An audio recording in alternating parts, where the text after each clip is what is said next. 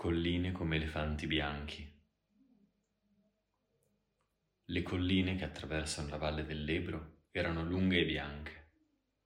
Di qua non c'era ombra né alberi e la stazione era tra due file di binari sotto il sole. Contro il fianco della stazione c'era l'ombra calda dell'edificio e una tenda fatta di file di tubetti di bambù appesi davanti alla porta aperta del bar per tenere fuori le mosche. L'americano e la ragazza che era con lui sedevano a un tavolo all'ombra fuori dall'edificio. Faceva molto caldo e il direttissimo da Barcellona doveva arrivare lì a 40 minuti. Si fermavano due minuti in quella stazione e proseguiva per Madrid. Cosa prendiamo? chiese la ragazza. Si era tolta il cappello e l'aveva messo sul tavolo. Fa piuttosto caldo, disse l'uomo. Beviamo una birra. Dos cervezas, disse l'uomo verso la tenda. Grandi? chiese una donna dalla soglia. Sì, due grandi. La donna portò due bicchieri di birra e due sottocoppe di feltro.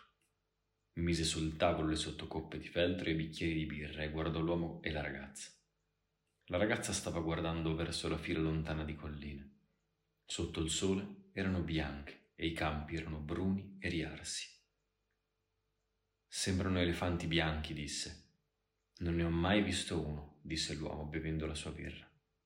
No, non potresti averlo fatto. Potrei sì, disse l'uomo. Il semplice fatto che tu lo dica non prova nulla.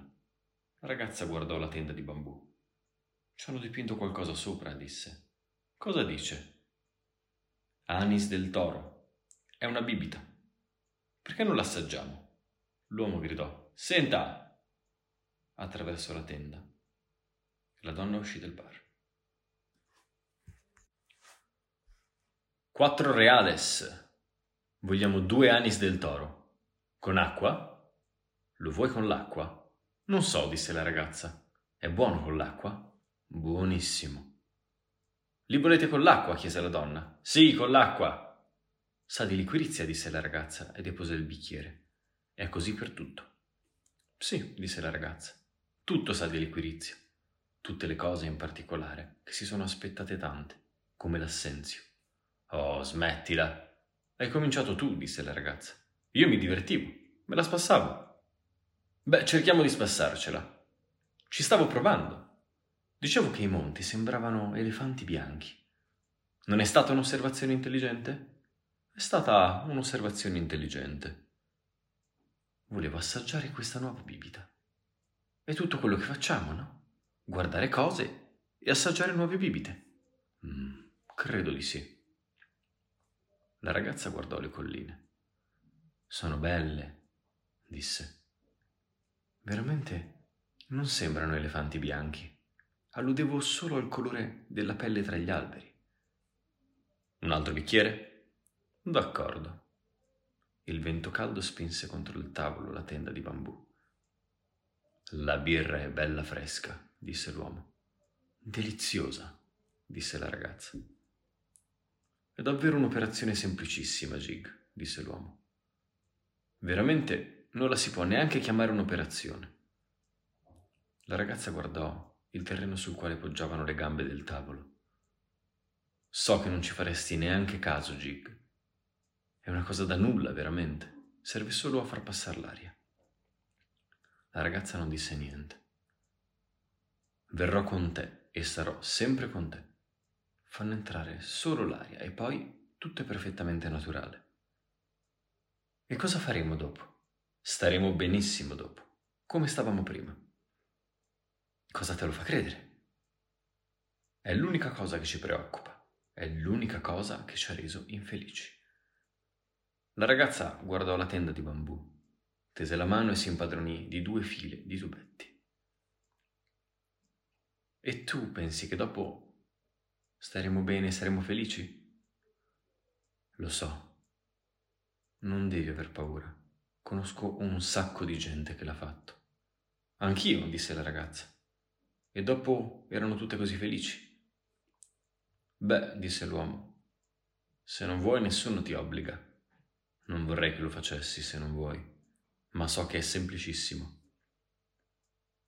E tu lo vuoi davvero? Credo che sia la cosa migliore, ma non voglio che tu lo faccia, se davvero non vuoi. E se lo faccio tu sarai felice le cose torneranno come prima, e tu mi vorrai bene. Ti voglio bene anche adesso. Lo sai che ti voglio bene. Lo so, ma se lo faccio poi sarà di nuovo bello se dico che le cose sono come elefanti bianchi e ti farà piacere. Mi farà molto piacere. Anche adesso mi fa piacere, ma non riesco a pensarci. Tutto qui. Sai come divento quando sono preoccupato. Se lo faccio non sarei più preoccupato? Non sarò preoccupato perché questa è una cosa semplicissima. Allora lo farò, perché di me non mi importa nulla. Come sarebbe? Di me non mi importa nulla. Beh, importa a me. Oh, sì, ma a me no. E lo farò. E poi tutto andrà bene. La ragazza si alzò in piedi e camminò fino in fondo alla stazione. Dall'altra parte, di là, dai binari, c'erano dei campi di grano e degli alberi sulle rive dell'Ebro. Lontano, oltre il fiume, c'erano delle montagne. L'ombra di una nuvola passava sul campo di grano e tra gli alberi si vedeva il fiume. E potremmo avere tutto questo, disse la ragazza. E potremmo avere tutto, ogni giorno. Lo rendiamo più possibile. Che hai detto? Ho detto che potremmo avere tutto. Possiamo avere tutto. No che non possiamo. Possiamo avere anche il mondo intero. No che non possiamo. Possiamo andare dappertutto. No che non possiamo. Non è più nostro. È nostro. No, non lo è. E quando te l'hanno portata via, non riuscì a riaverlo mai più. Ma non ce l'hanno portata via. Aspettiamo e vedremo. Vieni all'ombra, disse lui. Non devi sentirti così. Non mi sento in nessun modo, disse la ragazza. So come stanno le cose, tutto qui. Non voglio che tu faccia nulla che tu non voglia fare. E che non mi faccia bene, disse lei. Lo so. Non potremmo ordinare un'altra birra?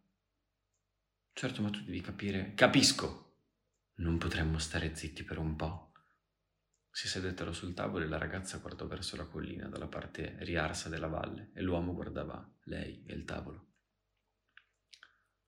Devi capire, disse, che non voglio che tu lo faccia se non vuoi. Sono prontissimo ad andare fino in fondo, se per te significa qualcosa. E per te significa qualcosa? Ce la potremmo cavare. Certo che significa qualcosa, ma io voglio solo te, non voglio nessun altro. E so che è una cosa semplicissima sì, tu sai che è semplicissima. Hai ragione di parlare così, ma lo so. Adesso faresti qualcosa per me? Per te farei qualunque cosa. Vorresti per piacere, per piacere, per piacere, per piacere, per piacere, per piacere smettere di parlare? Lui non disse nulla, ma guardò le valigie contro il muro della stazione. C'erano attaccate le etichette di tutti gli alberghi dove avevano passato la notte. Ma io non voglio che tu lo faccia, disse, non me ne importa niente. Adesso grido, disse la ragazza. La donna uscì dal bar con due bicchieri di birra e li depose sui sottocoppa di feltro umido. Il treno arriva tra cinque minuti, disse. Cosa ha detto? chiese la ragazza. Che il treno arriva tra cinque minuti.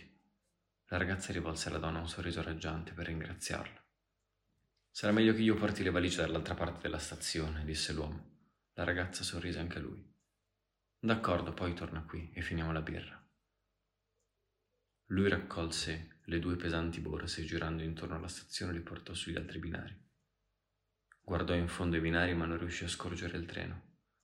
Tornando indietro, passò attraverso il bar, dove stavano bevendo i passeggeri in attesa del treno. Beve un anis al bar e guardò i passeggeri. Aspettavano tranquillamente il treno. L'uomo uscì attraverso la tenda di bambù. La ragazza era seduta al tavolo e gli sorrise. Ti senti meglio? domandò lui. Mi sento bene, disse lei. Non ho niente. mi sento bene.